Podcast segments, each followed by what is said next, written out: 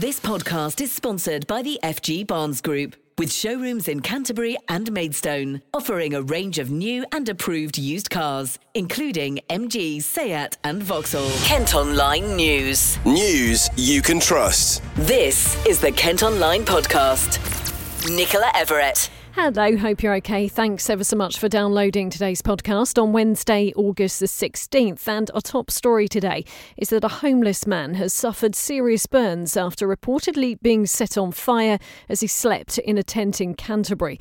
A shocking story, and it's understood the victim is in his 40s and has been left with second degree burns after it happened yesterday afternoon.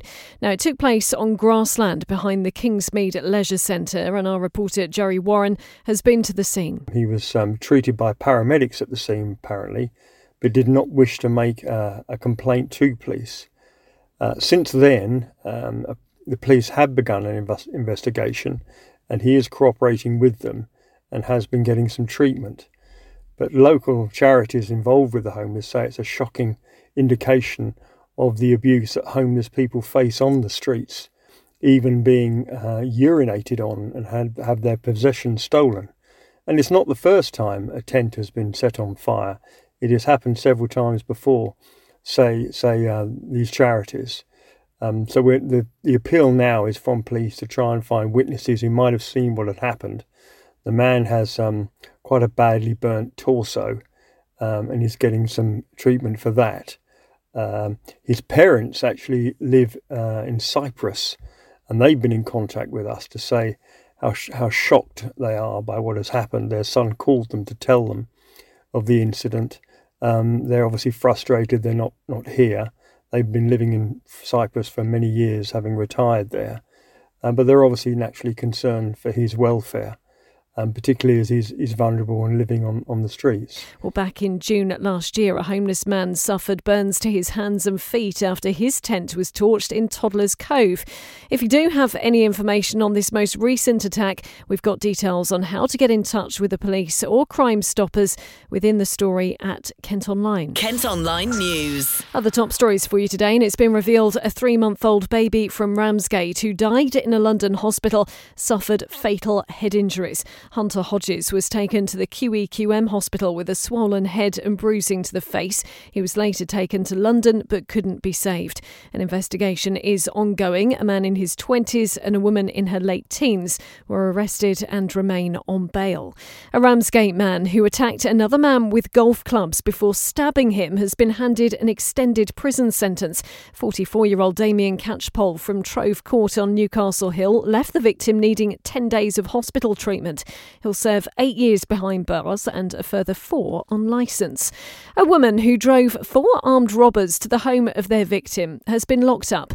Abigail Duke from Vincent Gardens in Sheerness waited in the car while the attackers carried out their assault on Glenn Henson. She then drove them away from the scene. The 21 year old pleaded guilty and has been jailed for 30 months.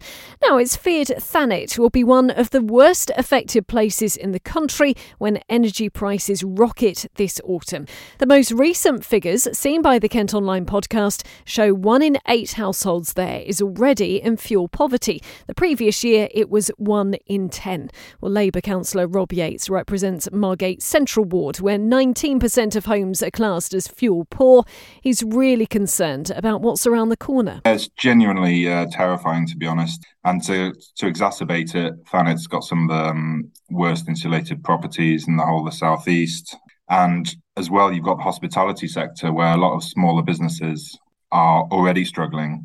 And they're telling me, local pubs, local restaurants, local uh, bakeries, saying they're already in debt for gas prices and they don't know how they're going to survive either would for them that be because they had the two years of such uncertainty and not much business as that set them right back so i think the furlough was helpful um, and we need something akin to that for this uh, cost of living crisis because it's not only affecting households who desperately also need support but businesses uh, need support as well because otherwise we're just going to see a mass um, bankruptcy mass closure of our hospitality businesses as those energy prices double and then double again. And why is it that there is so much fuel poverty in Thanet in particular, would you say? I mean, for anyone who's been to the area, they know towns like like Margate, it's got very old properties. I mean, does that add to the problem? You mentioned about the insulation as well. Yeah, exactly, Nicola. So the ONS has stated that um, the highest, uh, the,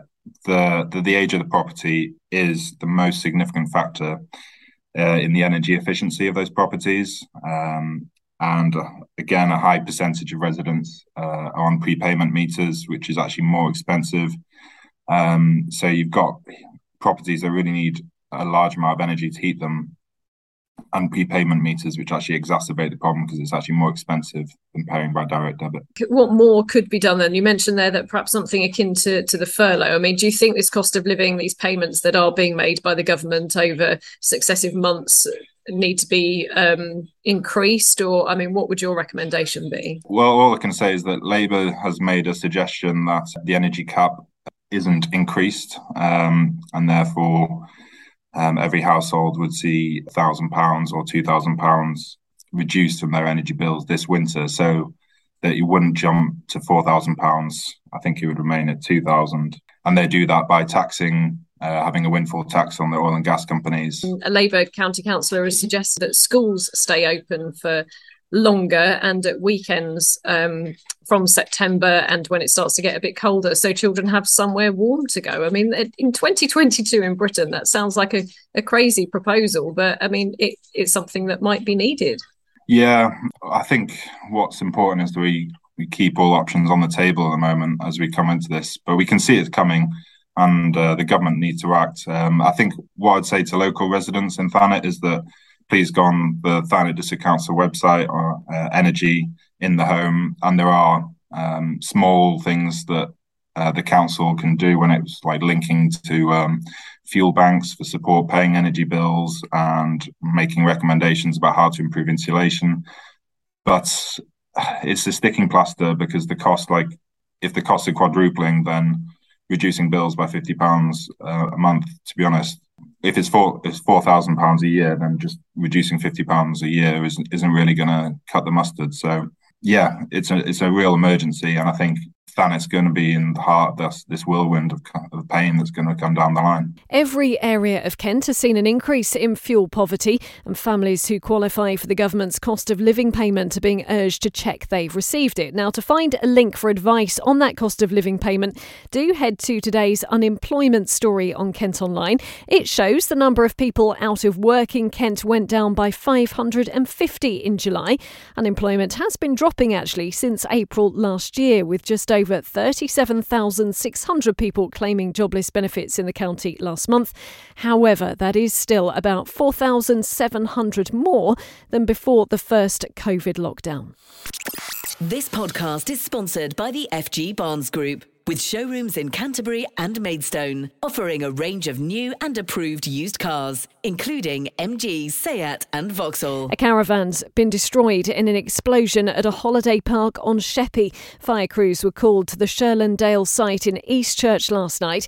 It's thought to have been caused by a gas bottle, and thankfully, it's understood no one was injured. You can see pictures from the scene by heading to Kent Online. A Rochester woman who started shoplifting after her benefits were stopped has has avoided being sent to prison. A court heard the 33 year old started taking items from co op stores so she could feed herself between June and July. She also stole lager to try and sell to make money after not getting any universal credit for nine weeks due to an admin error. Magistrates have placed her on a two year conditional discharge. Now, it could take two more years to put together a plan for 27,000 new homes in Medway. It's been a big row over where new new developments should go, with the council leader blaming the delay on a political deadlock.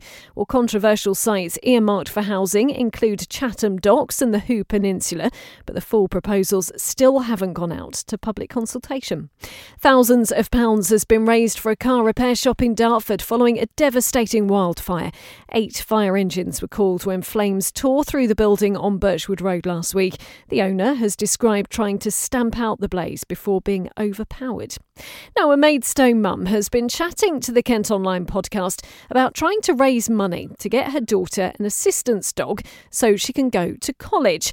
Ellie Bourner is 16 and she was diagnosed with Tourette's a few years ago. Her family got a dog to help with therapy and alert her when a tic attack is coming on.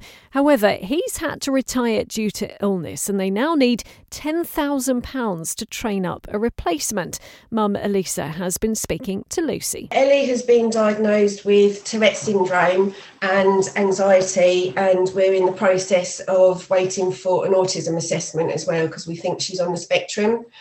Um, the last couple of years have been really tough, obviously, with lockdown um, and the you know the Tourette syndrome with the tics, uh, which is why we decided on the assistance dog because Ellie went to Catch Twenty Two Skills Centre in Maidstone where she was doing function skills in maths and English. They put her on the therapy dog program, and we found that just the presence of the dogs really eased Ellie's tics and her anxiety so we decided to go down the road of getting an assistance dog to be owner trained because we didn't fall under a charity, which is why we got Toby. But unfortunately, he's been really poorly, which is why he's got to retire. So we're going for the Labrador puppy to be trained up, um, hopefully through an organisation, which is why we're doing the fundraising to sort of help give Ellie a better chance of living an independent life. Uh, why is it that you don't fall under a category to get help from a charity? Our case is so specific. Um, obviously, sort of medical detection dogs, they're trained um, sort of for heart rate, which can trigger a heart attack, whereas sort of a, heart, a high heart rate triggering an anxiety, anxiety attack or a Tourette's sort of attack doesn't count um, and unfortunately, we just don't fall under the main big umbrella. And also, because we haven't got a diagnosis at the moment of autism, we can't go through autism dogs. And plus, a lot of the charities as well, the waiting list can be sort of five, six years for a dog. So that's why a lot of people are now deciding to own a train um, and try and sort of get some training through the organisations so, being owner trained, we still have the legal rights of a charity, an organisation trained dog. It's just obviously, you know, we have to fund everything ourselves. Yeah, incredibly frustrating for you. And how has it been since Toby's been sort of unable to, to do what he, he used to be able to do? Her anxiety is a lot worse, which is triggering more tic attacks. Um, so Ellie decides to stay at home because she just doesn't feel able to come out with me, which before when Toby was working, Ellie was, she'd pop down to our local Aldi, you know, pop in and get something. She'd pop to a local Costa coffee, get herself a coffee, sit in there, read a book. Um, so she was starting to get independence and doing things that normal 16 year olds want to do, going out, meeting with her friends, but she doesn't feel she can do that now without the assistance dog. We feel like we've gone backwards because she was independent, she was going to college three times a week. Um, so college is what they call the Catch 22 um, centre, but she just, it's so sad because she just, she can't do it. And it's a shame because Hadlow had everything in place, all the risk assessments were done for Toby to go. We'd been up, he'd, he'd had, you know, all his temperament tests done to make sure he was suitable to be around all the animals at college and the students at the college. But it, it's just gone so horribly wrong that we've had to pull him from from his job, and which means we feel like we've gone backwards with Ellie. You can follow our sister radio station KMFM on socials for a link to their fundraising page. There's still a warning thunderstorms could cause disruption in Kent. Some roads have already started flooding in parts of England, and experts reckon more rain could fall in the space of two hours than we had in the whole of July. A yellow alert will be in force across the county for the next couple of days, and it's feared the water won't soak into the earth properly following the heatwave. Kent Online reports. The famous knife Life Angel sculpture is returning to Kent. You may have seen it in the county before. It's made from over 100,000 blades seized by police and was previously on display at Rochester Cathedral back in 2019. The sculpture is now coming to Maidstone next month as part of a campaign to raise awareness about knife crime. People who've been involved in a crash in Kent could soon take part in a fitness to drive scheme instead of being fined or prosecuted. They can be referred by police and take an assessment designed to improve their driving skills and cut out any bad habits. It's hoped it'll help make the county's roads safer. A marina in Medway has been bought by a couple who used to own a company that ran sightseeing cruises on the Thames. Gillingham Marina and Waterfront Leisure Centre went on the market last year, with the sport facility closing permanently as a result of the pandemic. Well, managers are now promising improvements for those who have boats there. A Kent Council has defended a video showing a ride on mower being used on parched grass at Tankerton Slopes. You can head to Kent Online to see that video today. Another worker was filmed with a strimmer during the middle of the heatwave, which has left the ground incredibly brown. Well, Canterbury City Council say the work was needed to tackle weed growth. Barbie is launching a new doll with hearing aids following a campaign by Kent Strictly champion Rose Ayling-Ellis. The actress from Hythe became the first deaf contestant to win the dancing show last year.